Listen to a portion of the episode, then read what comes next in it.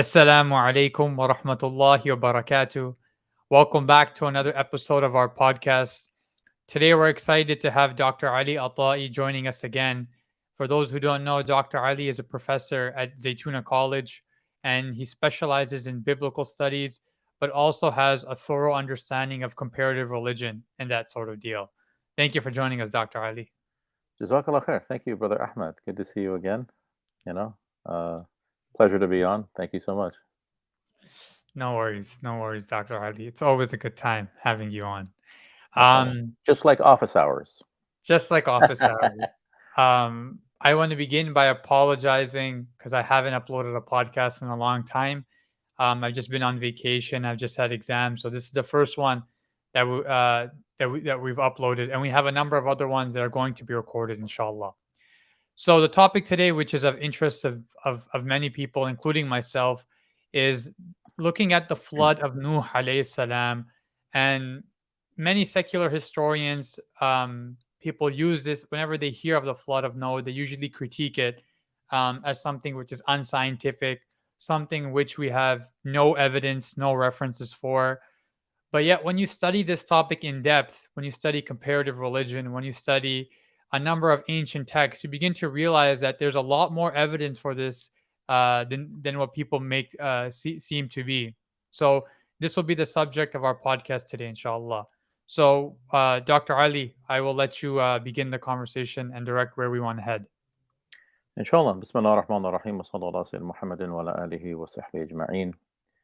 Um, yeah, it's a very interesting uh, topic.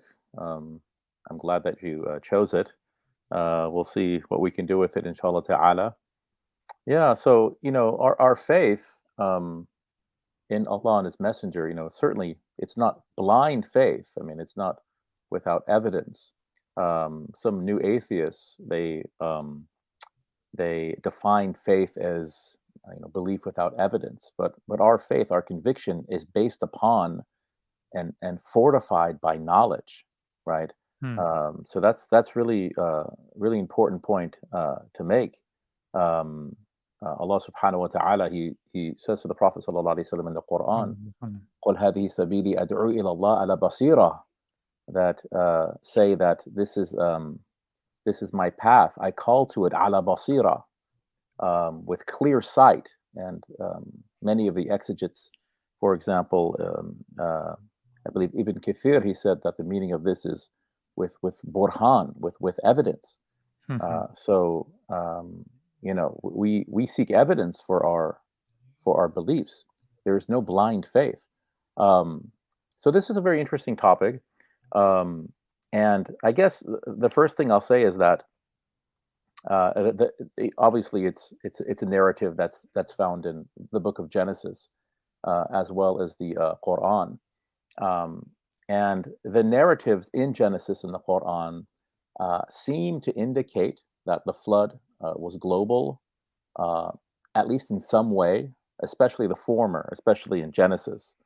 So this Genesis. is the Bible. This is the this is the Old Testament that you're talking yeah, about. Yeah, So Genesis is that's that's a good point. The Genesis um, is uh, the English term. It's derived from, I believe, the Greek, but in Hebrew it's called Bereshith. It's the first book of the Jewish and Christian Bible. This is a book that Jews and Christians uh, have in common. They both believe in the book of Genesis. Of course, they have different ways of interpreting the book, but it's the first book Genesis, Exodus, Leviticus, Numbers, Deuteronomy. Those first five books is called the Chumash or the Torah, the Pentateuch, right?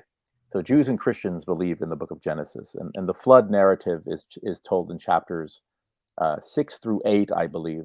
Um, uh, but I, th- I think Genesis is, is more explicit that it was a global deluge, a global okay. flood. Um, so, so, now, so, so, does that mean that the flood occurred everywhere in the world, or that its implications were everywhere in the world? That's a very good point. It it seems um, to be the, the former when reading the the book of Genesis. Okay.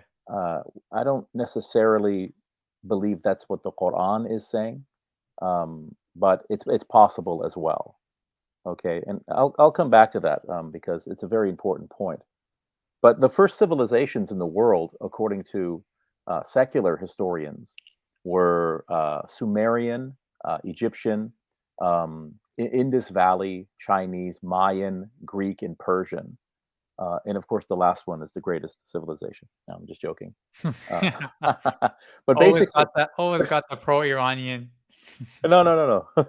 oh, pro Persian. Uh, always got that uh, in that order. Um, but here's the question: from our perspective, like we're not the people of Noah civilized from a historical standpoint. Why, why is Mhm. Sumer or ancient Mesopotamia? Why is that the first civilization? So I guess we would have to, you know, define the word civilization. What what makes a people civilized according to Mhm. secular historians? According Yeah. to secular historians, essentially there are five characteristics of civilization. Uh, so they'll say uh, um, it has to have a steady food source. Um, there has to be religious beliefs of some sort. Um, there has to be some sort of technological advancements. Um, then they say um, the practice of the arts of some sort. And then the last one is writing, a, a written alphabet. Um, so, as far as historians are concerned, all of these were present uh, in ancient Mesopotamia, and that's why it's called the cradle of civilization. And Uh, and what year is ancient Mesopotamia? so here we're like maybe we're looking at like like 4500 BCE, something like that. Okay. Yeah, so like like 6500 years ago, Okay. um, where you have the first you know so-called cities like Uruk in and Ur and Isin and Lapur, um, these ancient cities that are within those two rivers, the Tigris and the Euphrates, ancient Mesopotamia. Mesopotamia literally means the land between the two rivers, or the land between rivers. Uh, so, so from a sacred historical perspective, the perspective of believing Jews, Christians, and Muslims, uh, the society of Noah was indeed a civilized society. Secular historians, however, um, do not have hard evidence of a civilization before Sumer. So this is the difference. Okay, so secular historians do not consider sacred texts as accurate tellers of history unless they are corroborated by something physical. Okay, like historical documents of other civilizations uh, or archaeological evidence uh, uh, of some sort. Uh, so this is why, like, if you look at the Exodus narrative in, in the book of Exodus, um, you know, the hijrah of Bani Israel from Yeah. Egypt, um, historians don't believe that um, most of what we're reading in Exodus, they don't believe that most of it is historical. In terms of like the number of people who made the hijrah, right? Yeah, primarily because the numbers are just way exaggerated, right? So, like in Exodus, it says 600,000 men of fighting age uh, made Exodus. 600,000 men, that's not including the, the women and children, Mhm. um, and then all the animals and things like that. So, you're looking at like 2 million people making Exodus. So, the historians would say, well, somebody would have noticed that. Another nation, I mean, that's like a third of the population of Egypt Mhm. leaving Egypt, they would have left this massive footprint in the Sinai Peninsula, and other nations would have noticed that. The Egyptians would have probably recorded that, although sometimes the Egyptians did not record their their um, their defeats. So the, my reading of the Quran is, is that uh, we, that that's not necessarily true of the Quranic narrative. I mean, the Exodus could have been a few hundred people. If you look at the Hijrah of the Sahaba, the Prophet Sallallahu Alaihi Wasallam and the Mhm. Sahaba from Mecca to Medina, it was a few hundred people or a Hmm. few dozen people even right um, so so so here with the exodus most secular historians would confirm sort of the historical kernel kind of what's known as a minimalist sort of history. Yeah yes there was this figure uh, we probably named moses they say because moses is an egyptian name and, Okay. and the israelites would not give their hero an egyptian name. You know it doesn't make sense to do that historically. They'd give their hero a hebrew name. The, so the fact that his name is Moses probably means that was his actual name, right? Interesting. Because it's a bit embarrassing for them that their hero it's called the criteria of embarrassment that their hero actually has an Egyptian name. Uh, so there probably was a figure named Moses uh, around the time of the 19th or 18th dynasty in ancient Egypt who did lead a small band of of, of slaves um, across the Sinai. Okay. um, and But into but is that- his name is, is the name Moses engraved on any of the hieroglyphs, for example? No, you don't find the name Moses. But that's again, that's something that um, is is a bit common amongst the ancient Egyptians. They usually did not record things that would sort of paint them in a bad light, right? Okay. And they would declare what's known as a damnatio memoriae on on people that they didn't like. For example, there was an Egyptian pharaoh named Akhenaten, Yeah. right, who was in the 18th um, the 18th dynasty. Uh, his his his uh, his um, birth name was Amenhotep the Fourth, but he became a monotheist, which is very Mm. very interesting. So Yeah. he said he said that the Aten, right, so like the sun god, is the only god. Maybe he was influenced by um, by Israelite monotheism that was in that region um, a few centuries earlier. If we place the Exodus in the in the um, yeah, in the 18th uh, dynasty, uh, so there was an active campaign to completely erase him from history. So, like archaeologists, Akhenaten or, or Moses, which one to erase? Akhenaten, Okay. Akhenaten. I mean, our, uh, historians didn't even know about him until like the 19th century. Wow. And this was a pharaoh of Egypt. He was a pharaoh. We're not just talking about a leader uh, of, of, of, of a few Israelites, uh, of- you know, that were sort of conscripted to do these uh, these tasks. And the, in, the, in and contrary to popular belief, the Israelites did not build the pyramids. The Mhm. pyramids way predate uh, the Israelites. Um, it, it goes back to like the um, the the first kingdom, like 3000 BCE or something like that. The Israelites, even according to the Torah, they would make the storehouses out of mud brick. They didn't work with stone; they weren't masons. Okay. Um, but that's just a sort of side note.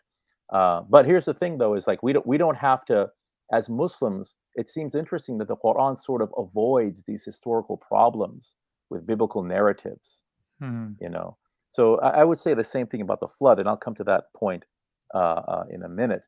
Um, so, however, this this w- with respect to the people of Noah, the the historical sort of general consensus may actually begin to change. So, so two professors at Columbia, uh, named William Ryan and Walter Pitman, they were both um, marine ge- geologists. Actually, they published a book in 1998, and they called it Noah's Flood: The New Scientific Hmm. Discoveries about the event that changed history okay and this was now this is now 24 years ago and they contend and they've sort of updated things as the years have gone by but they contend that about between let's say 7000 so um, between 7600 and 8800 years ago so somewhere between 60 6800 bce and 5600 bce they contend that there was a massive flood in the region of the black sea okay, that displaced about 150,000 people.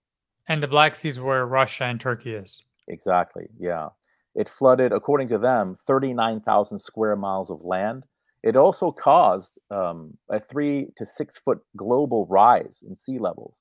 So it was catastrophic locally, but also had devastating global effects.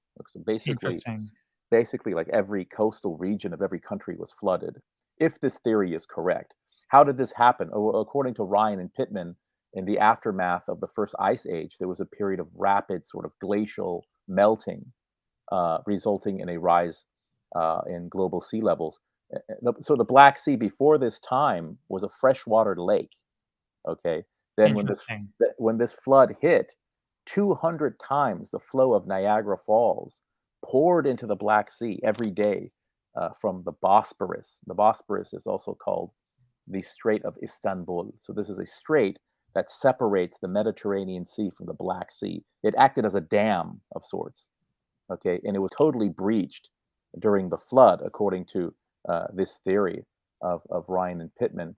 And they've been opposed. You know, there's other scientists who who say that uh, other geologists and uh, who who oppose them.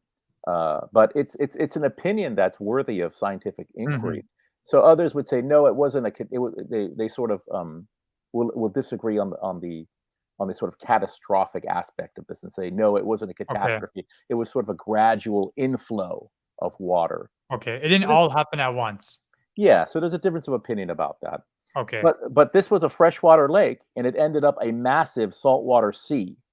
Okay, and fossils of freshwater animals were actually pulled up. The shells of freshwater mussels from the floor of the Black Sea were pulled up. Also, according to them, human artifacts were discovered under 90 meters of water. Uh, so this was ev- this was evidence of human civilization.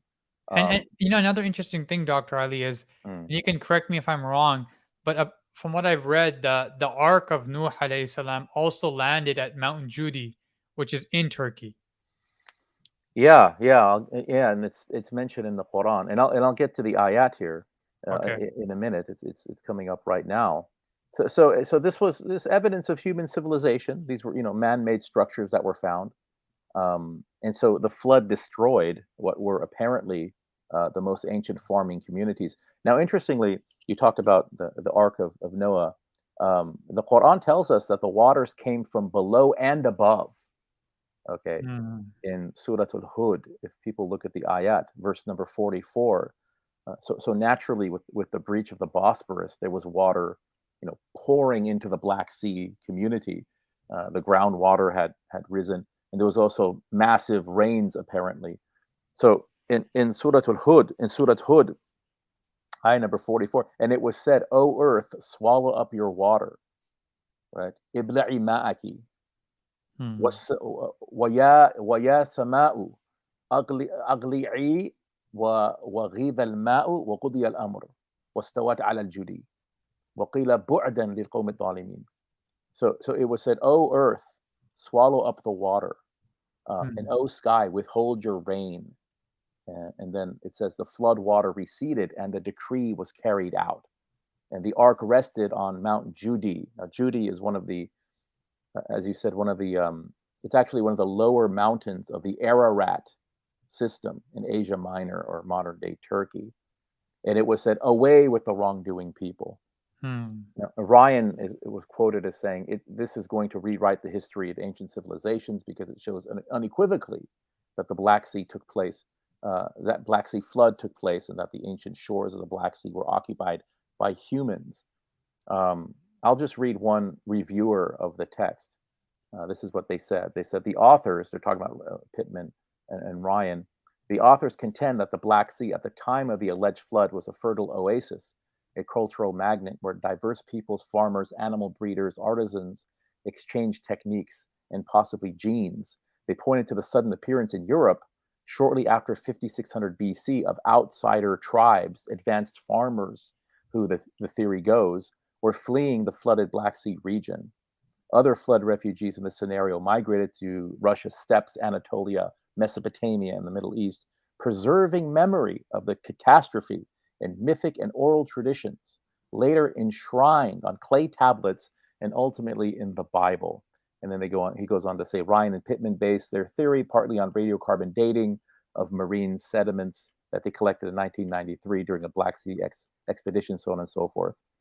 Now, now, the Epic of Gilgamesh, which is a very ancient uh, epic, uh, was discovered in the 19th century um, of the Common Era.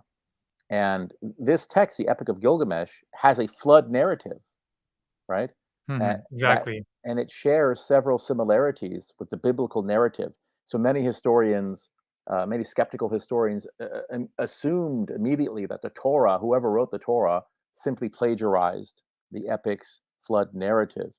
Um, the flood survivor in the epic uh, is called Utnapishtim.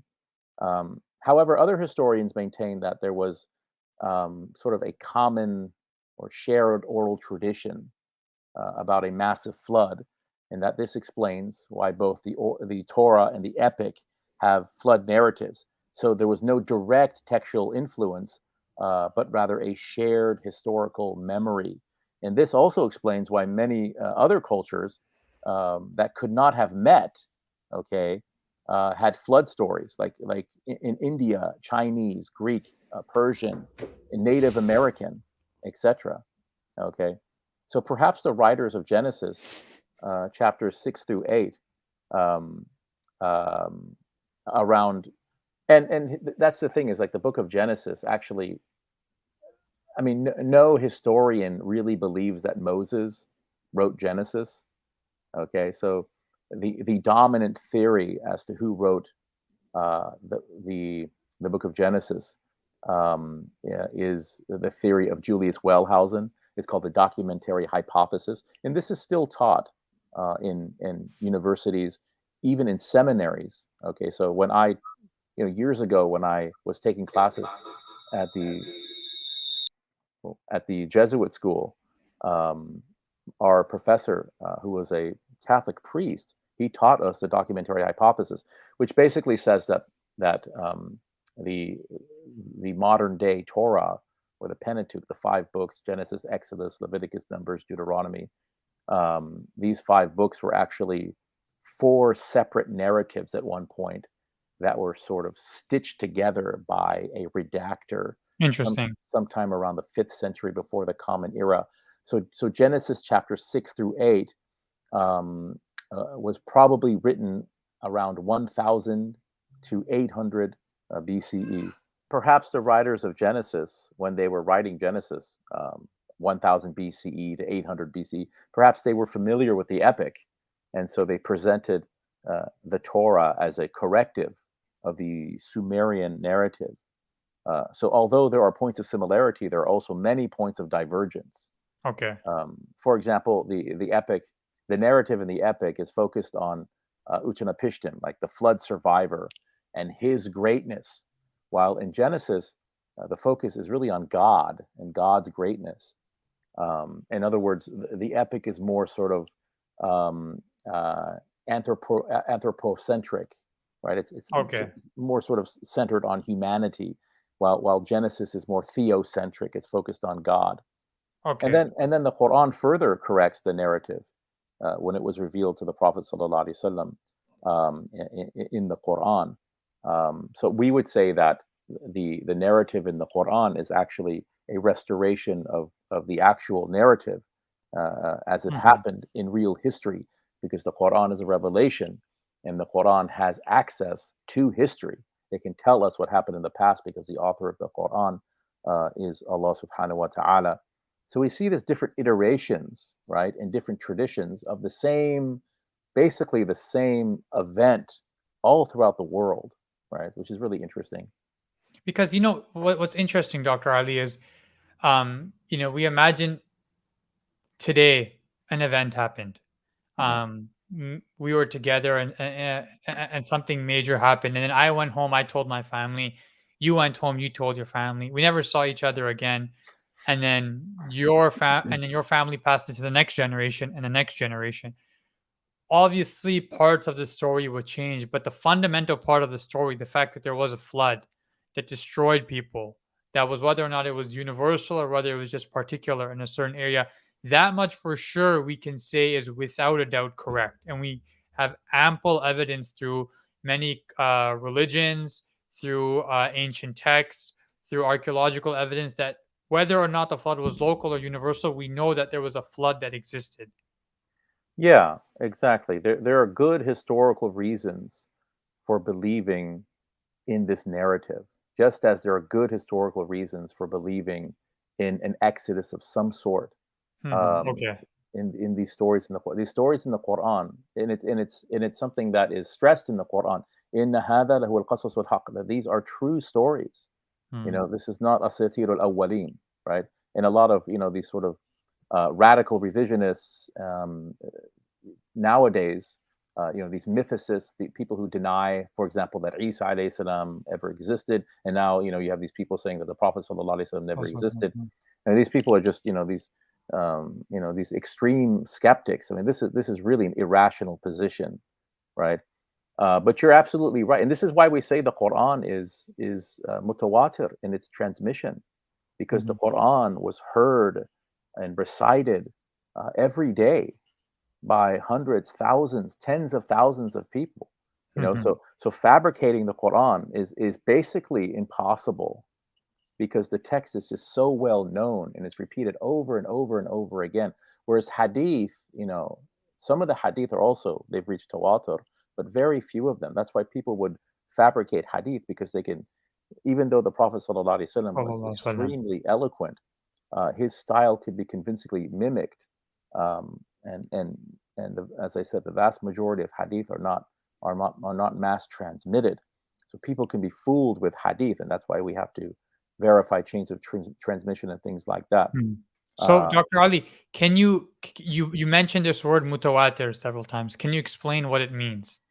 yeah, mutawatir basically means something that is mass transmitted, multiply attested, right? To the point where it's just impossible for people to have colluded uh, or conspired um, uh, to uh, to foister a lie, uh, foist a lie upon the people. It's just something that is taken as factual because groups and groups of people from different regions that have not met are saying basically the same thing. Okay, so um, for example, um, you know Thomas Jefferson was the third president of the United States. This is mutawatir. This is something that is just mass transmitted. It- do I know that that actually is true? I don't know. There's no way to know because we don't have access to the past. But Mhm. people who deny something like this, right? I mean, there are people who deny things like this, and we look at them as being sort of quacks, and rightfully so, because you know, if if we're denying things like this, we can deny anything Mhm. right? Um, you know, Caesar Augustus was the first Roman emperor. This is just known, right? Um, um, and, and so so the, going back to the text of the Quran, you know, we have we have variant readings in the Quran, and I'm going to talk about this, inshallah, at length in in a coming um, podcast on blogging theology, inshallah. But uh, you know, I talk about sort of the guilt the guilt complex of the Christian polemicist. And what that means is oftentimes Christians, because uh, their text has been sort of deconstructed by by Western um, um, uh, historians Academic. and academics and textual critics, uh, they feel a type of guilt. So what they do is they lash out against the Quran Interesting. or they'll try to say, "Oh, we have problems with our text, but you also have the same problems. You have variant readings as well. We have variant readings. You have variant readings." Mhm. So let's say, for example, Maliki Yawmiddin and Maliki Yawmiddin. Malik and Malik, you know, in Al Fatiha, even in Al Fatiha, there's a difference of opinion.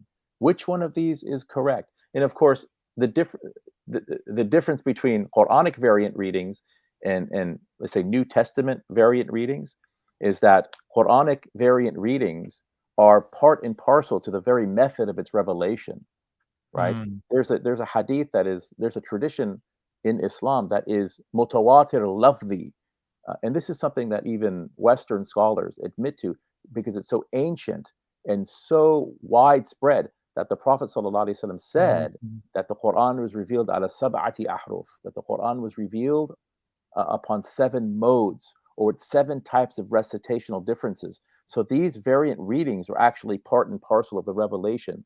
In other words, they have an origin in the Prophet himself, right? Mhm. Whereas the biblical variant readings, these are changes to the text that were made way after uh, Isa alayhi salam uh, by scribes who were theologically motivated right? Mm. uh, and they have deep theological ramifications. So our, our response would be that the Prophet ﷺ, he repe- he recited that ayah both ways. He said Maliki Yawmiddin and Maliki Yawmiddin. Mm. Okay, and I would say this is as factual as saying Thomas Jefferson was the third president, uh, eh, or Caesar Augustus was the first Roman emperor.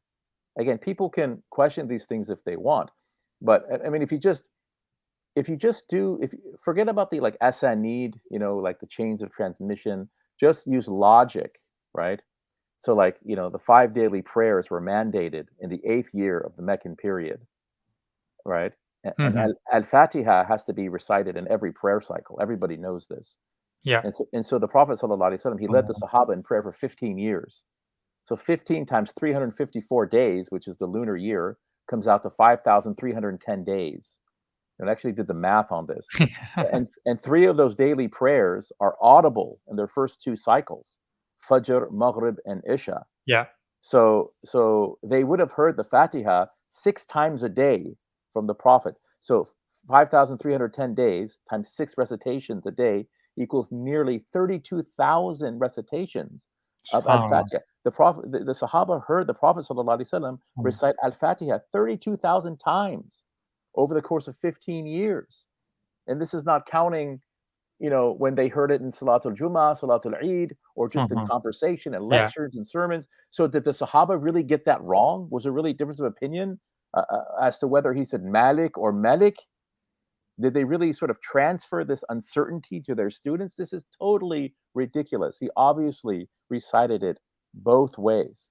Okay, so this is Mhm. what I mean. The Quran was a mass transmitted living tradition. It was heard and recited and memorized every day since its inception by dozens, hundreds, thousands, millions, billions of people, right? So, you know, it's the reason why I wanted to to mention this up is because um too often in today's age when we talk about epistemology, when it comes how do we know? People resort to empiricism right away. That we need a physical document that explains the flood, which is which is important and it's an important point of knowledge, but it's not the only way to know things. And so this concept of mutawatir, which our religion is is largely based on, is this notion that you have people living across the world, people living, for example, in Spain, in North Africa, in Turkey, in India, in Pakistan, in Indonesia, Malaysia. These people have never met, and they're all pious, righteous people, and they're all saying that the Prophet sallallahu alaihi wasallam said this statement, and they're using the exact same words. Yeah. That is an evidence to the fact that this this statement is true, and this is something which is you know like like the idea of testimony and uh, the reason i mention is because we're going to get into some of these points with the flood but the famous instance that some scholars give is um you know most people haven't been to china. Mhm. but how do they know china exists? Well they'll say well i've seen a picture. Well that you're just basing that on a testimony of somebody who claims to have been to a place called china. Or they will say i've Yeah. seen a video of china. Well how do you know that that video is not actually real? It's Yeah. based on somebody's testimony. So unless you've been there if you believe that china exists the reason why you believe it is based on your testimony. And which is not any way to doubt it but it's just to show that there are other ways to know knowledge. So when you look at comparative religion whether it's islam christianity judaism hinduism which we'll get into or you look at many of these ancient texts um, like for instance those who are in vancouver will find this interesting. Um, uh, the, the indigenous people of vancouver the chiefs of squamish um, there was once uh, a western man who went to them and he asked them to tell them about their religion. Name the, the man's name was charles hill Tout, Tout, t-o-u-t and as he was speaking to the chiefs of squamish um, they told him about their creation story. Because every civilization every society that always exists they need to have a story of where they began and where they're going. And so as he's dr ali as he's listening to their conversation they start telling him about the beginning of their creation story. And when he asked them how they got to these lands they said before we got here there was a major flood that occurred in the world in which almost everybody died but a handful of people survived. And from there after then our people came to this land. Right? You'll find this uh, i forgot the author's name but it's called first nations book um, and it's uh, it's on page seven. Um, so Yeah. whether or not you know we we want to uh, get caught up in the specifics of oh but this text said this happened but this text said this happened the general consensus is with overwhelming Yeah. evidence that the flood did exist Yeah. Yeah, and you'll notice a lot of these secular historians who do take these radical positions, there's something else going on with them, Hmm. you know. Uh, there's something about these religions uh, that really bothers them. You know, there's something about the moral code, if you know what I Uh-huh. mean, that really sort of uh, it, it doesn't sit well with them. So they have an axe to grind, and just like these, you know, these really bitter Christians with this, with the, they have, you know, this we talked about this guilt complex. They have these huge chips on their shoulders.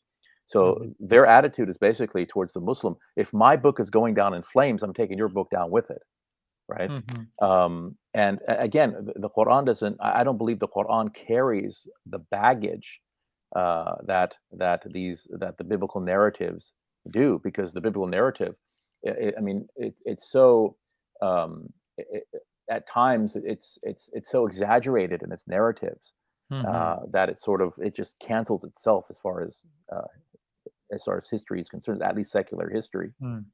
Uh, but the Quran, the way that these narratives are presented in the Quran, is a way that's more tempered, a way that's more um, um, uh, sort of um, uh, acceptable to this type of uh, um, uh, mindset that looks for things as far as evidence in history, and it's, it's not because the Quran is is is necessarily changing the story for the sake of that, but it's it, from our perspective, it's actually giving the true account of these stories, Mhm. right? So that, that's that's an important uh, point to make. That yes, the Quran is a musaddiq. The, the Quran is a confirmer of biblical tradition, and this is something that's mentioned in the Quran.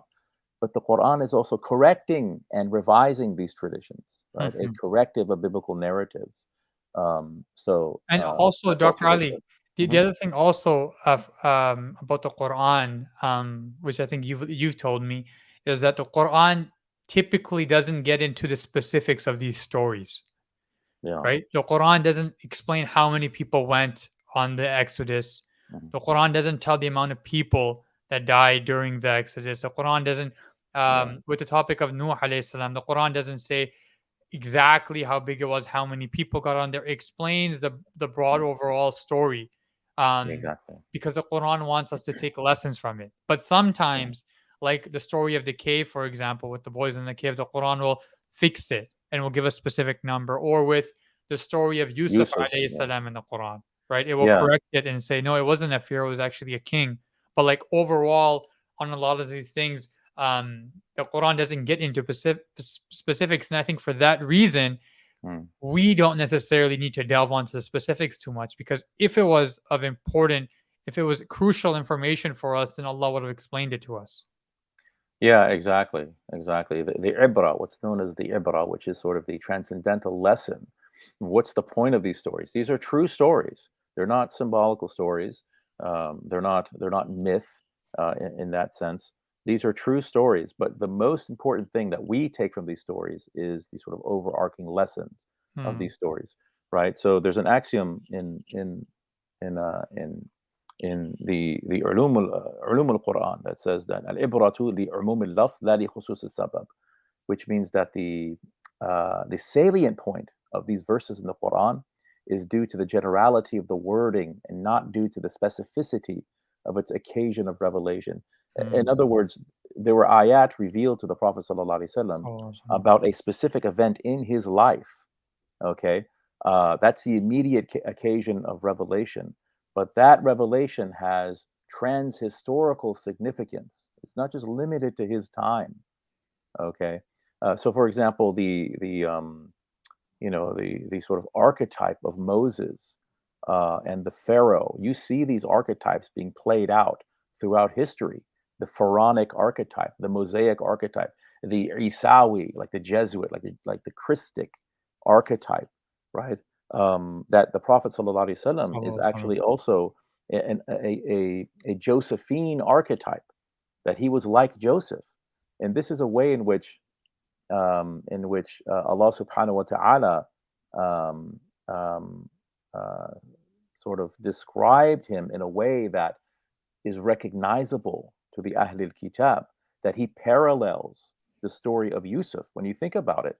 And of course, again, the skeptic will say here, "Oh, that's just you know, this is evidence that this is just a, a recycled myth, and it's you know, it's borrowing from these from these uh, previous uh, uh, uh, mythologies and sort of repackaging them." Um, and again, they can they can have that opinion. That's that's um, that's that's usually how they go about looking at these texts with Mhm. a, with a hermeneutic of suspicion. Uh, but the Quran says something different. You know, that the Quran says they recognize the Prophet sallallahu alaihi wasallam like they Mm. recognize one of their own sons. So the Mm. Prophet sallallahu alaihi wasallam, when and and, and you know, I don't think people, his, most historians would dispute the fact that the Prophet sallallahu alaihi wasallam Awesome. what made hijrah and then came back to Mecca and conquered Mecca.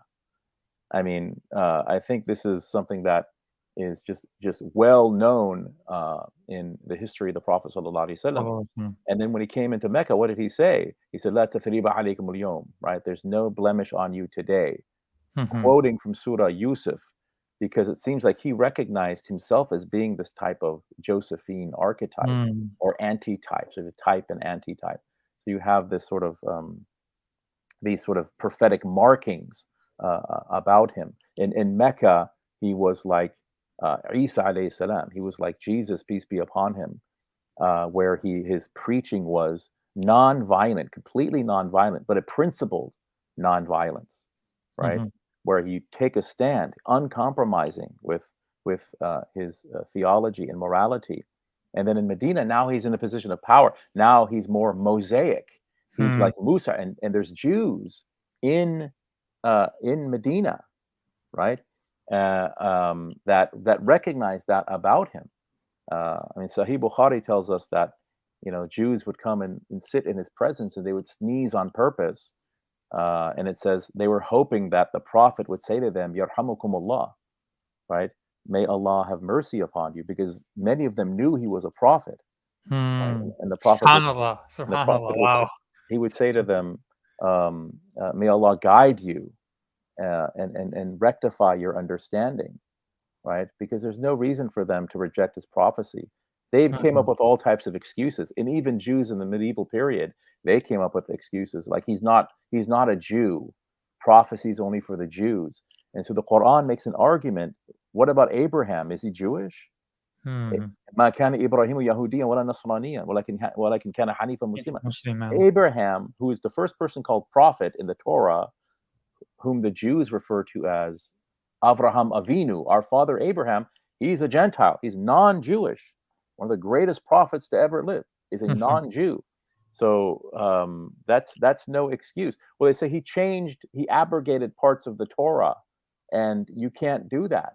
Uh, there were medieval rabbis who believed that yeah, a prophet can can abrogate certain mitzvot, certain commandments, not the fundamental commandments of the Torah, and the Quran does not abrogate the fundamental commandments of the. Torah, but certain other things uh, that are not fundamental. Sure, there's some of the rab- Jos- Rabbi Joseph Albo. We said, yeah, a prophet, uh, a prophet can certainly can certainly do that, right? Um, Mhm. so uh, so this is just a different way of looking at history. You know, uh, we look at history, we recognize, you know, these sort of markers of prophecy um, in the life of the Prophet sallallahu alaihi wasallam. Sallallahu alaihi wasallam. Uh, whereas the the skeptics will say this is just a recycled myth, and now they're applying things to the Prophet, um, uh, and they make critical assumptions about the Quran uh, they, because they've made those assumptions about the Bible. You know, so they'll Mhm. say they'll say things like uh, the Quran must have been written after the Prophet sallallahu alaihi wasallam because because the four Gospels were written after Isa alayhi salam. This is a, a a major mistake right? Mhm. But that's what they wanted. They even use the same terminology, like Arthur Jeffery, this Australian um, Orientalist. He said the Uthmani Codex is the Textus Receptus of Islam and the Masoretic text of Islam. And John Wansbrough talked about the halakhic and the Haggadic exegesis of the, using these Mhm. biblical and Hebrew terms because they want to graft uh, the biblical method upon the Quran, and it doesn't work. The reason it doesn't work is because uh, the Quran is a completely different text. I mean, there are zero manuscripts of the New Testament uh, that are extant from the first century. Okay, Mhm. so if you ask a Christian when did when was the New Testament written, most Christians would say the entire New Testament was written in the first century. Okay, um, but um, there are zero extant manuscripts of any New Testament book uh, from the first century. It's just it- it- zero. I mean, it's, it's not there. The New Testament is is is not attested in in any manuscript witnesses uh, in, in its first century. However, we have the entire Quran in seventh century manuscripts. You Hmm. know, so like. I talked about John Wansbrough. He was a professor uh, at SOAS in London, and his his theory decades ago was very popular. His theory was that the Quran was written in the latter half of the eighth century. The Quran was Mhm. written in the latter half of the eighth century in Iraq, and that the Prophet never even existed. Okay, this was his opinion. Okay, and it was very popular at that time. Uh, and Patricia Crone, right? She was Yeah. his Yeah. student, and she's the one who peddled this idea. There's nothing about Mecca. It's probably Petra, and there's still people who peddle this nonsense today, right? This highly radical revisionism. But then uh, they found manuscripts, dozens of manuscripts that are Mhm. written in the seventh century, right? So Wansbrough and and his entire ilk are just totally falsified historically, right? So the Quran and Bible are very, very different. T- today, you'll find historians will say that the Gospel of Luke maybe was written in the second century. Maybe the book of Acts was written in the second, the Gospel of John probably written in the second century. Why do they say this? It's because there's nothing, there's no manuscript of the Bible that is extant that's dated to the first century. So the Quran does not have that problem. Mhm. And Right. so, so when it comes to the flood, then, um, because the, because the Quran is is very general about it, it explains what exactly happened, but because it doesn't get into the nitty gritties, it didn't, it doesn't get into the specifics, whether or not it's universal or particular. Um, Yeah. it's very easy for us to affirm it. Um, and Yeah, because that's not that's not an important point, yeah, right? That that's that's sort of missing the picture, So, you know. so what? So, I mean, it's a hard question to answer. There are a number of lessons from the story of Nuh alayhi salam. Um, but what's one that that you think kind of really sticks out about uh, the whole flood narrative? Yeah, well, you know, something that a lot of people struggle with nowadays, especially in light of the current zeitgeist, the sort of spirit of this age, is their children, you know, turning away from the religion. Hmm. You know, this is this is very, very common. You have, um, you know, you have children that are because you know what children are exposed to today. I mean, it's just uh, it's unbelievable what they have to go through uh, in school, the curriculum in school, public school, in social media. You know what what what they actually act- show on television nowadays, like at Mhm. these award shows. I mean, just 20 years ago, that would have been you know hardcore pornography, considered hardcore pornography. It's just on on network television in prime time. You know, um, and uh, and and so children today. Um, they struggle mightily with with keeping their faith and a lot of them feel like uh, they uh, will sort of let their parents down or something if they if they bring these these these issues these shubuhat that they're dealing Mhm. with to the forefront so they keep things to themselves. And then you know after some time just you know the faith is sort of just wringed out of them. So you know the story of nuh alayhi salam his son right one of his sons uh, was not a believer right? So um, and he's a prophet Nuh alayhi salam is not just a prophet, he's a Rasul. And some of the ulama say he's the first Rasul. He's the first one Mm. to actually receive a revelation and was ordered to take it to the people, right? And his own son was an unbeliever. So at the end of the day, we just have to do the best we can, Hmm. right? We can't force anyone to believe in anything. At the end of the day, we leave it in the hands to in, in, in- with the qadr of Allah, the qadr of Allah subhanahu wa ta'ala, right? Um, and so I think that's one of the lessons we can take from the story of Nuh alayhi salam is that we have to do the best we can. We have to strive, especially for the sake of our family, our children. But at the end of the day, this thing is out of our hands. Laysa alayka hudahum, walakin Allah yahdi yasha. That Allah subhanahu wa ta'ala tells the Prophet sallallahu alayhi wa um, Laysa alayka hudahum. You are not, you are not guiding them. It is not upon you to guide them, but Allah guides them. Hmm. right? Um, um, and then, like on the occasion of the death of Abu Talib, right? إِنَّكَ لَا تَهْدِي مَنْ أَحْبَبْتَ Right? That You cannot guide all whom you love, right? Which is an indication that the Prophet ﷺ loved Abu Talib. Of course, that was his uncle. He raised the Prophet ﷺ, but God guides whomever He wills, right? Hmm. So, Subhanallah. th- so there's a certain type of you know comfort we take in the taslim of the qadr. There are people who don't believe in qadr and they're just living in the past and they have miserable lives right? Uh, and they and they and they just kind of just stop functioning and they have to take drugs all day just to get out of bed and go to work and get to sleep.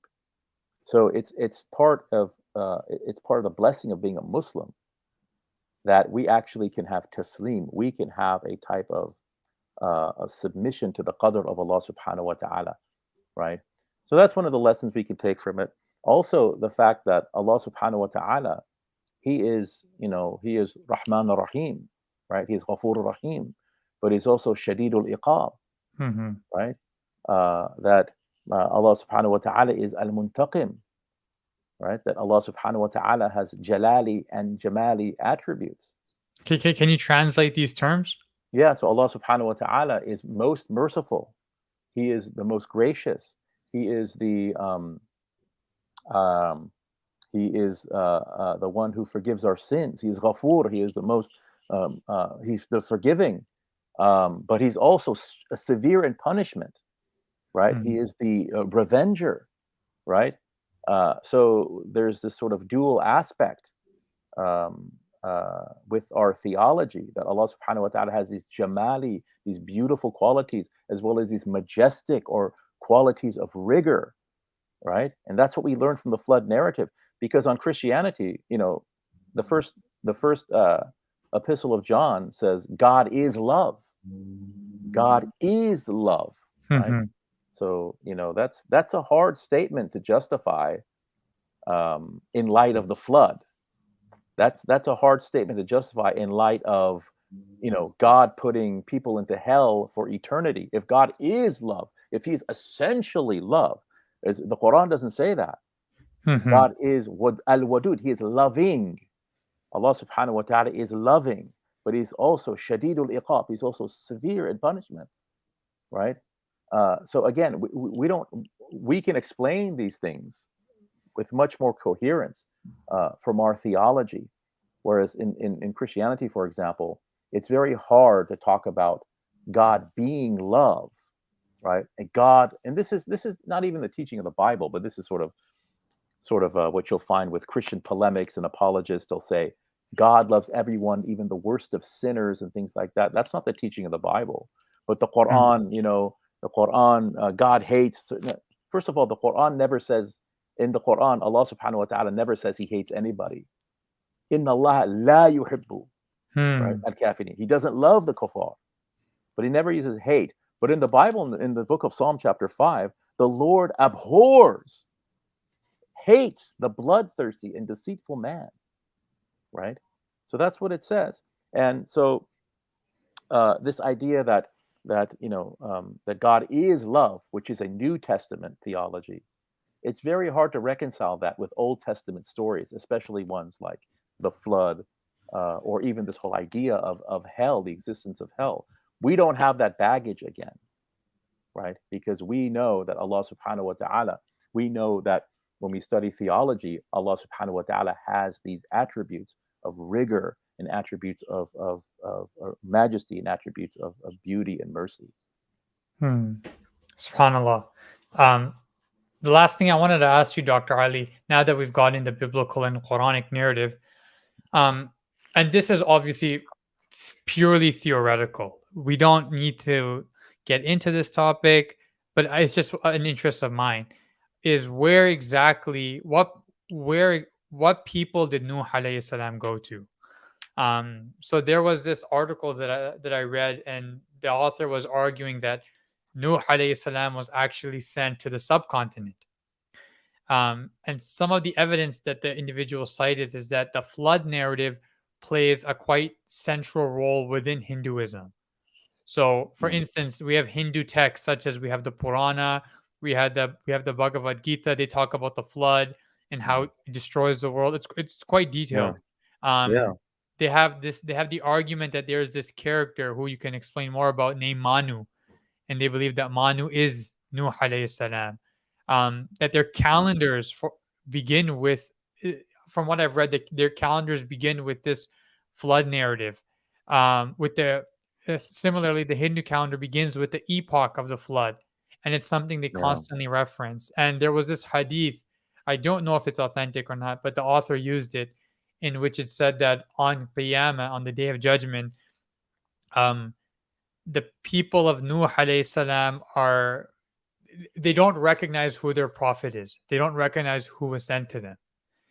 Um, wh- whether it said something that you know they would they wouldn't Allah would say say to them irrespective of the hadith irrespective of the hadith what i find quite fascinating is we have no we we don't know the people that Nuh alayhi salam was sent to and there's only one major world religion in which you cannot trace the origins back to and or to one specific person to say this is the, in buddhism you can say buddha. In uh, christianity you can say okay you know is uh isa salam and all the other prophets. We have our prophets. Um, confucianism you have confucius. But in hinduism they have these characters but they don't really have their prophet like the main founder and so Mm. I just think I just think it was interesting just looking at the parallels between the two. Yeah, it's very interesting. It- It's very, very fascinating. You know, the Quran says, وَلَقَدْ بَعَثْنَا فِي كُلِّ أُمَّةٍ رَسُولٍ that we we raised amongst every people uh, a messenger, right? Um, so yeah, conceivably, um, you know, ancient India received prophets, ancient China uh, received prophets, uh, maybe ancient uh, Greece, Allahu alam. Um, again, I would say that. Um, so who, who are the people of Nuh alayhi salam? Allahu alam. I don't know, but it, it, it does seem again like there's this shared historical memory Hmm. of some flood that happened in the world uh, that had um, global implications, right? Uh, because you do find this in, in you're right in, in Hindu texts and Buddhist Mhm. texts. You find it obviously in Judeo-Christian texts in the in the Quran, and in, in many different uh, civilizations across the world. Uh, you you find this this story. So there, there has to be something to that. Mhm, Exactly. So simply dismissing these things as mythology or something that, um, you know, something that is just um, pure fantasy or asatir al awwaleen, as the Mhm. As the Quran says, quoting the detractors of the Quran. These are just sort of fairy tales, tales of the ancients. They're not they're not true. Um, that doesn't make sense to me to do that. Something definitely happened, Mhm. right? Um, so yeah, I mean, um, I don't know who it was. I think it might have been um, one of the Enlightenment philosophers. He, um, who you know, who's not a scholar of religion, obviously, but he said something like, "There's apparently etymological similarities between um, the names of certain patriarchs um, and and uh, Hindu deities like Brahma, Mm. Abraham, and Sarah and Sarasvati, right? Um, uh, and uh, uh, what is it? Yokshan and Krishna. So uh, there, there's probably nothing there, but I think I think his point was that that um, it's possible that these these stories, these stories of the patriarchs in the Judeo-Christian Islamic tradition of Ibrahim alayhi salam and of Sarah alayhi salam um, and um, and Ismail alayhi salam, that these stories at some point did reach India, um, uh, and that maybe some of these Hindu texts um, were influenced um, Hmm. by these by these stories, not not necessarily influenced by the Pentateuch or the Torah, but the actual sort of oral tradition of these things actually happening before the Torah or Pentateuch was even written that it traveled into India, and then the Indians are receiving these traditions, and then over time they sort of appropriated the names of these peoples and developed their own type of uh, uh, sacred narratives. So you you know you know what's actually interesting is we, um there was a Mughal prince named uh, Prince Muhammad Dara Shuko, um, who was the brother of Aurangzeb, and he was a scholar of Islam and Hinduism. He knew he studied Hinduism with the Hindu scholars, and he wrote his famous book Majma' al-Bahrain, the meeting of the Mm. two seas, and the two seas he referenced was Islam and Hinduism. And when he analyzed, and there's a number of similarities, and the whole book is just on the similarities between the two religions. It's been translated into English. But one of the interesting things he mentions there is he said if you look at the Brahman gods, I mean the, the Hindu gods of Brahman, Mhm. um, Shiva, and Vishnu, Mhm. these and you can correct me, these are the gods of destruction, of life, and Yeah, so Brahma, creation, yeah, and then Vishnu of preservation, mission, and Shiva of destruction. destruction. And what he does is he says these are very similar to the three angels of Jibril, Israfil, and Mikael. Because one of them, uh, I think uh, Israfil is the destroyer. Um, Mikael, I, I probably should have revised this. Um, but he, he explains there how the, those three angels Yeah. fit those three there in Hinduism, which was quite interesting. Yeah, um, I mean, um, Abu Rayhan al-Biruni, who was a Uh-huh. famous Muslim, probably the founder of the discipline of comparative religion. Uh, he wrote a book, famous book, Tarikh al-Hind, the, the Annals of India. I got it Uh, right here. mashallah. Yeah, and he, he says that uh, at its theological core, Hinduism is a monotheistic religion. Um, but, uh, and then he explains this sort of what's known as a two tiered model of religion, which is something that David Hume also uh, wrote about. And it's this idea that uh, people that are not philosophically sort of adept um, and have problems with you know sort of abstract ideas they need stories they need narratives. They need to place their love in something physical like a statue or an idol or something like that.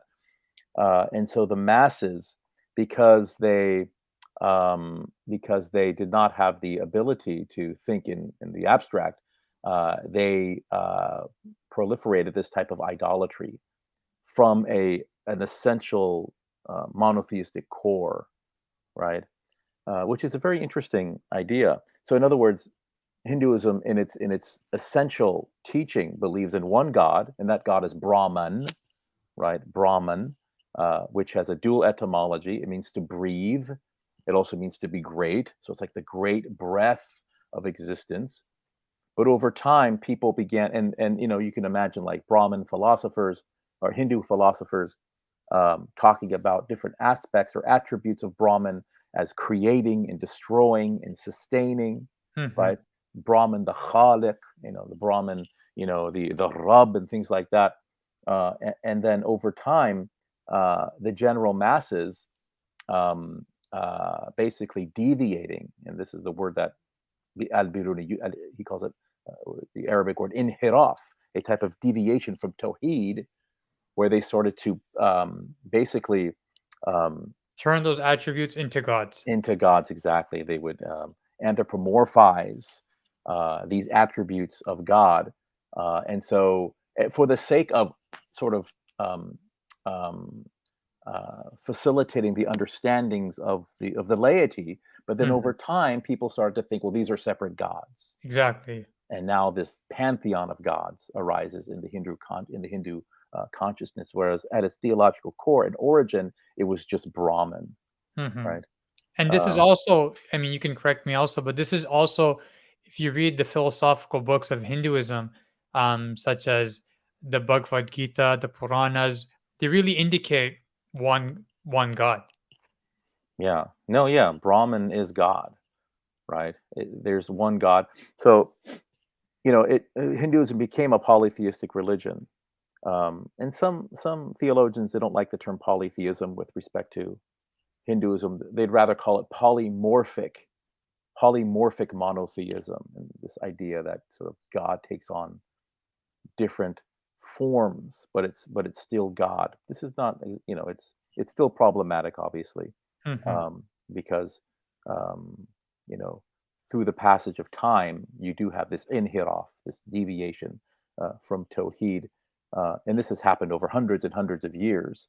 And this can happen quite quickly, actually, because we know. I mean, the, the, origins of, of Hinduism, as you stated, uh, they're very murky. But we know that Isa alayhi salam was a prophet. There's no doubt about that. Mhm. It's mentioned in the Quran.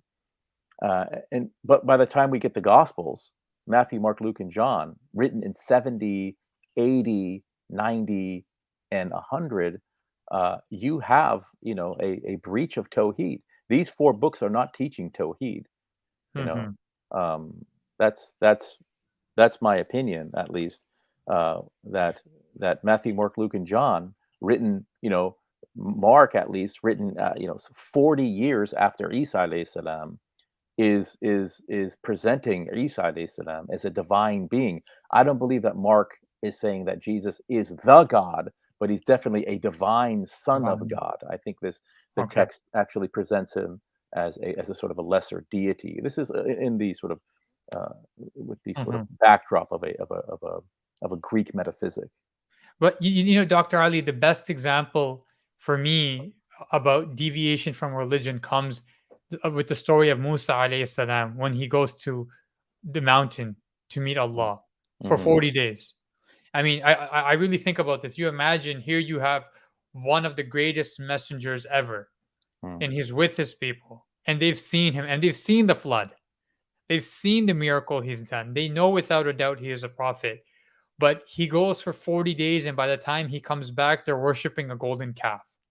Yeah. And and the crazy thing is, Dr. Ali, is they still had a prophet, which was Harun alayhi salam, with Mhm. them just just within 40 days they were able to turn that quickly back into polytheists subhanallah. That that's all it takes. Yeah and um yeah and like you know this is um again going back to our sort of current situation in the world where the the strange and unorthodox and the very the very very ajib and gharib is now becoming the normal. Mm-hmm. and this is a prophecy you know you know this inna dina bada'a ghariban fasayudu kama bada'a uh, hmm. Fatuba lil Ghuraba, that this deen started, gharib, it started strange, and then it became sort of normative, right? Um, and then it's going to return to be strange uh, once again. So glad tidings to the strangers, mm-hmm. um, you know. So um, and um, and so yeah, nowadays you have Muslims that believe in very strange things um, mm-hmm. that still identifies Muslim. Um, you know, they you have Muslims that I mean, I don't want to get into specifics, uh, but you can imagine some of the opinions that some of our Muslim so-called leaders Mhm. hold about certain issues um, that are clearly antithetical to our tradition, to our Mhm. morality, to our ethics, to our theology, uh, and they'll justify it in certain ways. And the young people, I mean, it's just um, it's it's uh, it's becoming a total circus. Mhm. Uh, they they they have a lot of problems, you know, um, trying to determine what is what is Islam even like what is this what is this religion. So now the ulama they talk about you know making dawah to Muslims, whereas before you don't make dawah to Muslims, you make dawah to non-Muslims.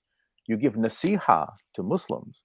But now the aqidah of, of people who identify as Muslim is so out of whack Mhm. right, is so unrecognizable, um, is so strange that um, that um, you know that they they actually require a type of dawah to Mhm. bring them back into back into the Mhm. into the uh, into the tradition. And there's another word that they don't like is tradition and, and normative, and all of these are sort of you know microaggressions. Uh, you know, they, they trigger these sort of reactions in, in, in, in certain people. But but that's our that's our religion, right? You know dr ali just to just to close off i want to reiterate a point that you began the podcast with which is this notion that islam is a rational religion. It's a rational faith and that we have proofs for why we believe in things. Mhm. and if a person is struggling with a topic the answer is not that islam um, does not have an answer for it but more so you haven't found the answer for it but islam has it and so something like the flood, something which is not that big of an issue, um, is one that some people, some Muslims do deny because of their insistence that the only way to understand reality is according to what the leading secular scientists, historians, archaeological archaeologists believe. And so this was an attempt to show this was one example of addressing a topic, but any other topic we have, whether it's proving the existence of God, which you've done a podcast on, we have evidence for it.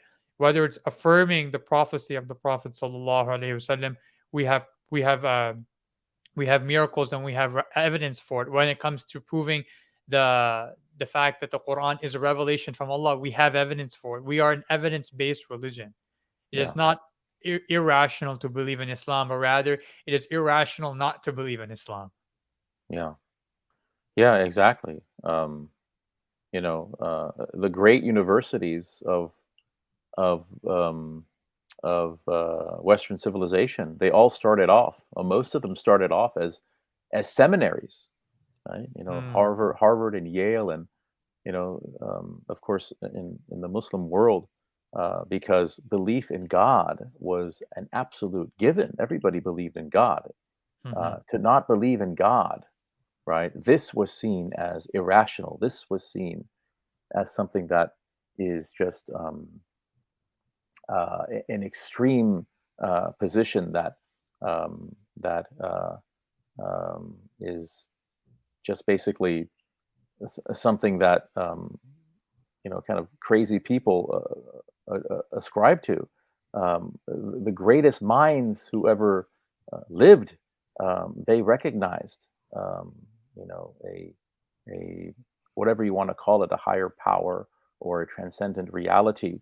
Uh, this is absolutely fundamental, you know. So one of the diseases of our age is this idea of material reductionism, uh, that you know what if you can't see it you can't smell it it doesn't hmm exist um, and a lot of muslims unfortunately falling into this uh, this type of hmm um, uh, falling for this type of p- uh, polemic uh, and uh, really this anti-traditional anti-religious uh, polemic where religion is painted as as irrational as misogynistic and you know uh, homophobic and you know transphobic and all these types of things that they all these types of buzzwords. And, and muslims of the academy at least in western academy they don't want to be labeled these things right?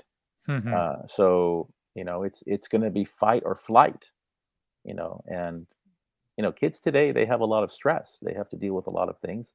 They don't they don't want to fight. They just kind of you hmm know they let these things kind of simmer and then eventually it sort of it works on them. And um, and without recourse to to sound scholarship because you know you know n- none of these issues you know you know it's like um it's like a a, a, um, a muslim scholar recently he said uh, he misspoke and he said that you know there are there are there there are there are you know that our, our narrative has has issues uh, has um, holes that yeah that that western academics uh, are poking now uh, that we're not equipped to, to handle. Um, i don't think that's true at all. I think we have i think our narrative is sound. I think our narrative i mean there's nothing that anyone can say that you know our our, theologians and our philosophers uh, in our in our in our classical exegesis, they haven't thought of these things before. Of course, they've thought of hmm these things. We just have to find them, and we have to we have to learn them. You know, so hmm that's uh, there's nothing new being presented. You know, hmm Exactly. Exactly. The idea, all of these topics that I mentioned of proving the existence of God, proving the prophecy of the Prophet sallallahu alaihi wasallam, proving the Quran is a miracle, um, p- proving the Quran is preserved. All of these answers came at least eight, nine hundred years ago, and yeah. I mean, the, the fact the fact that the Quran, you know, there's a challenge issued in the Quran: produce a chapter like unto the Quran, produce a recital like unto like unto the Quran. And this was, you know, the first challenge is in Mecca. Uh, and, and today, the Quran is universally um, uh, uh, accepted by by secular historians as being the greatest masterpiece in the Arabic language. Whether you believe or think that there's something comparable to it or not, that fact by itself is is a reason to just pause for a second and say, okay, a man in Mecca, uh, an unlettered man in Mecca in the seventh century, is saying that this book is going to be basically the the sui generis uh, of the Arabic language, right? The magnum opus of the Arabic language, and it is today. Mhm. You know, even if you believe that whatever you know, um, Al Mutanabbi or whoever poet or uh, um, Al Al Ma'ari, whatever this poet's name was, who tried to mimic the Quran, uh, people haven't even heard of these people, which means that it's nowhere near uh, the the uh, it's not near the it's not on par with the Quran at all. Uh, but just just that fact that the Quran to this day is is the is the the masterpiece in the Arabic language that should give you a moment to just pause Hmm. and say there's something about this book Mhm. you know there's something about it right you might not you might not say well it's a, it's a revelation but there's something about it Mhm. that's just one piece of evidence just one piece of the puzzle here And, and like the you know just today in Arabic class, the idea that perhaps the only reason why the Arabic language was preserved is because of the Quran, and that Yeah. the rules for Arabic today, the the source that they quote as to why this is the ruling in, in Nahu and grammar and logic is the source is the Quran. So they always Yeah. return back to this. They don't return back to you know pre-Islamic Arabia with other texts. No, th- th- it's the Quran. So Yeah. all of Arabic they have to turn back to this book. Yeah, and uh, also exactly, and, and one of the one of the delils of the Nabuwa, what one of the um, proofs of, of prophecy Mhm.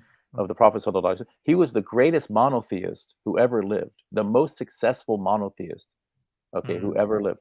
So the Jews, I mean, a rabbi once told me, he said, we cannot just ignore him because the the, whole, the Jewish claim to fame is Tawheed. You know, their Uh-huh. cla- their claim to fame is we brought Tawheed to the world, right? But the greatest monotheist by far, no one's even in the same ballpark. The greatest monotheist, the most successful monotheist of all time was the Prophet sallallahu alaihi wasallam. So he Sallallahu told me we just can't ignore it. We have to say something. So some of our rabbis said, okay, he was a goel. Goel in Hebrew means like a mujaddid, like he like he's a renewer of of Tawheed. So he was kind of a prophetic figure. And others said that he was a he was a prophet. He's a Navi Emet. He was a true prophet, but he's only sent to the Gentiles, not to the Jews. So in other words, Mhm. 99% of the they so there's something there there's something about him you can't just Mhm. ignore him you can't Mhm. just dismiss the quran you can't just dismiss the prophet sallallahu alaihi wasallam the jews dismiss the christian jesus and they can do that because the christian jesus i'm not talking about the real jesus the christian jesus does not teach tawheed okay? He commits blasphemy in the new testament. Uh, he makes false prophecies in the new testament. So the jews can just ignore him put him aside completely and say uh, you know because that's a big that's a deal breaker Mhm. right? If a, if a prophet is claiming prophecy and he's not teaching tawheed that's a deal breaker. We just put him aside. But they can't do that with the prophet sallallahu alaihi wasallam. Sallallahu they I mean, you know, this is what they- mm-hmm. they they call us they don't they don't call us monotheists. They call us radical monotheists yeah exactly. A radical type of monotheism.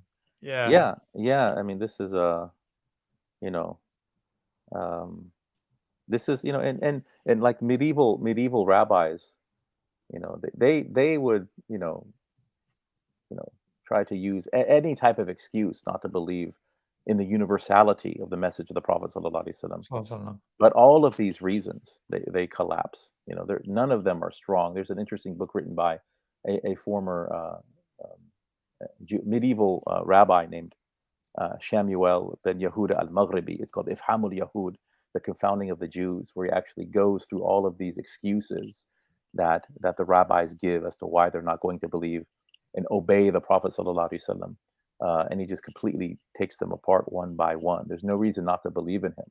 Mhm. you know when your claim to fame is tawheed um, uh, and you're disbelieving in the greatest muwahid who ever lived then there's a there's a problem with with with, with your judgment Mhm. Exactly. Subhanallah. So, um, just on a closing note, I just want to end off with the hadith um, from our beloved Prophet Muhammad sallallahu alaihi wasallam, who said that a time will come when holding on to one's religion will be like holding on to a hot coal. And within Islamic history, you will see that Muslims have always had many problems they had to combat. But the ideological combat, which is alive and thriving today, is the biggest threat for us uh, holding on to our faith. But Yeah. the important principle to always remember is our our religion is based on evidence. It's based on reason, and we go wherever the evidence goes. If the evidence, uh, if all of the evidence in totality proves that Islam is true, we follow it, and that's what our scholars have said. That's what the great historians and people who've converted to Islam have said. So, um, if you have any final thoughts, Dr. Ali, please share them. yeah i would just you know second that thought um, and say that you know this is this is a this is a a, um, a religion where the pursuit of knowledge is is central the first word revealed of the quran is iqra which means to read um, uh, there's many many ayat in the quran uh, where we are commanded um, to seek knowledge and to use our intellects you know, and to, to ask the people of knowledge if we don't know some. فَاسْأَلُوا أَهْلَ الذِّكْرِ إِن كُنتُمْ لَا تَ- إِن كُنتُم لَا تَعْلَمُونَ Right? هل يستوي الذين يعلمون والذين لا لا- لا يعلمون? Uh, are those equal, those who know and those who don't know? So we're constantly uh, uh, commanded by Allah subhanahu wa ta'ala to use our intellect, to use reason, uh, to engage with people, to find evidence, right? The Quran commands us to ask the people of the book for evidence for their claims. Right? Mm-hmm. mm-hmm. Where is your proof? Where is your evidence if you speak the truth? Um, so, so people have to keep that in mind. Okay, this is this is a religion of the thinking person. This is a religion you know, it's really we're really, and I've said this before. You know, in the past, we're really becoming the last line of defense in all of this this postmodern craziness. Uh, you know, um, many of the churches in the world they've let you know the sort of circus through the doors, um, and they're teaching things that are clearly antithetical to biblical tradition. And although a lot of Muslims are falling into this, we know that there's always going to be, according to the promise of the Prophet, sallallahu alaihi wasallam, there's Mhm. always going to be people that are on the truth, on, on the haq, uh, who are going to have a difficult time, um, uh, you know, dealing with this kind of dominant zeitgeist.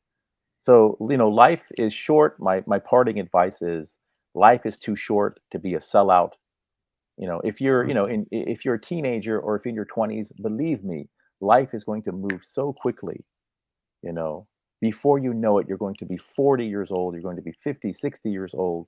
It moves very very quickly. It's not worth you know selling your dean okay because you don't want to deal with you know um, a type of you know um, you know people mocking you and things like that because this is what's happening. There's there's mustahzi'un there are a lot of people that are mocking. Just don't go on the internet. I mean you know it's um you know it's people uh uh you know they they go down these internet rabbit holes right? Yeah. and a lot of these people again they have they have personal issues that are behind the scenes. We don't know what they're what they're up to what they're doing. They misrepresent their religion. They present you know like this whole idea of variant readings. They'll show like you know a, a quran written in in warsh next to a quran that's written in uh in in hafs. And he'll say look look at the difference here. And uh, you know the quran is is there's a difference in the Quran, there's a contradiction in the quran. And a lot of muslims because they haven't studied traditional texts they don't have a solid islamic education they think yeah my my imam or this this da'i lied to me. He told me the quran is exactly the same. And no the quran is a multiformic text and it has been multiformic since the beginning you know? Uh, so these are things we have to know because our enemies are basically weaponizing our tradition against us because they're taking advantage of our ignorance Mhm. Subhanallah, subhanallah. Thank you so much, Dr. Ali. Always a great time. Um, I would recommend everyone to look at some of other of Dr. Ali's talks, especially his talks on blogging theology. Um, and he has referenced the preservation of the Quran um, that uh, throughout throughout this uh, podcast. But he's going to be doing a formal one, which will be coming out on the Blogging Theology YouTube channel soon. So, for everybody interested in that topic, feel free to check it out there. So, thank you so much for joining us, Dr. Ali. Dr. Thanks for having me. Good to see you. Thank you, everybody, for listening. Inshallah, we will see you soon. Assalamu alaikum wa rahmatullahi wa barakatuh.